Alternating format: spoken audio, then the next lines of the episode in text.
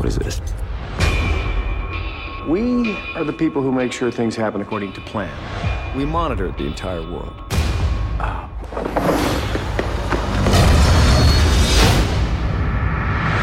Can't outrun your fate, David. You've just seen behind a curtain that you weren't even supposed to know existed. This is your plan, and we're determined to keep it that way. You bumped into a woman this morning on the bus. Were you just staring at my legs? I was defenseless against the dress. What does that have to do with anything? Your path through the world is supposed to have been adjusted. You weren't ever supposed to see her again. If you truly love her, just walk away. If you stay with her, it not only kills your dreams, it kills hers. I don't care what you put in my way, I'm not giving up. They're making a run for it. What the hell is going on? I need you to trust me. Okay. All I have are the choices I make, and I choose her. After losing an election for the US Senate, David Norris, played by Matt Damon, has a seemingly chance encounter with a beautiful woman in the men's bathroom while preparing his concession speech. Elise, played by Emily Blunt, is a woman unlike any he has ever met and serves as the catalyst for a speech that gets his political track back on course. The two share an intimate moment before being separated with no way of contacting the other.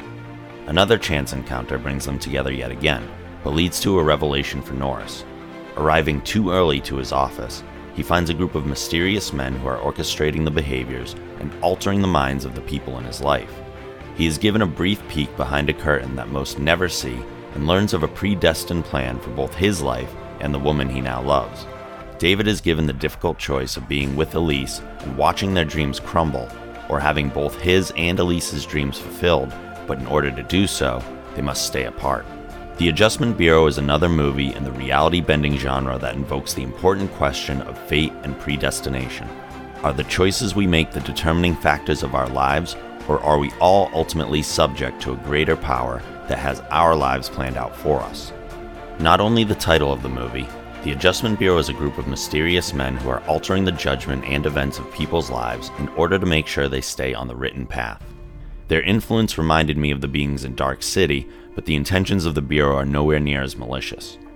The movie does a great job of setting up the life of David Norris, providing plenty of motivation as to why he's a politician and how much career success is important to him. This in turn makes his decision that much more meaningful. The later acts of the movie become a cat and mouse game, with David and Elise doing what they can to dodge the Bureau. I don't feel like I'm spoiling anything with that, because what's a movie about fate versus free will going to do other than challenge the idea of fate? The cat and mouse portion is handled extremely well, combining intense edge of your seat chase scenes with the audience's desire to root for the forbidden lovers. Another successful aspect of the movie is the focus on the members of the Bureau. While it seems that they have a higher power to answer to and a job to do, they aren't denied their free will. Matt Damon and Emily Blunt have fantastic on screen chemistry, and they'd have to in order for us to get behind them.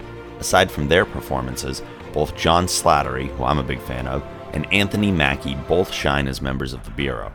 There were, unfortunately, a few flaws in the movie that kept it from being ranked higher. The fact that David Norris is given a choice at all as to how his fate will play out somewhat undermines the idea of fate at all. However, I am making the assumption that they were actually presenting him with a choice, as opposed to just telling him that he had one while interfering to ensure he makes the choice that they want. Couldn't they have just influenced his mind as they had with his coworkers, or is there some rule against doing that in his case? The movie also ends rather abruptly. There is a clear ending, but it moves very quickly from a frantic pace to the conclusion and credits. It's worth noting that the movie's release date was pushed back six months from its intended release. I imagine some retooling was done in this time, and perhaps the abrupt ending was a result of this. Bottom line aside from a few flaws, the Adjustment Bureau tackles the continuing question of fate versus free will in a creative and exciting way. The Adjustment Bureau gets 8 out of 10 stars.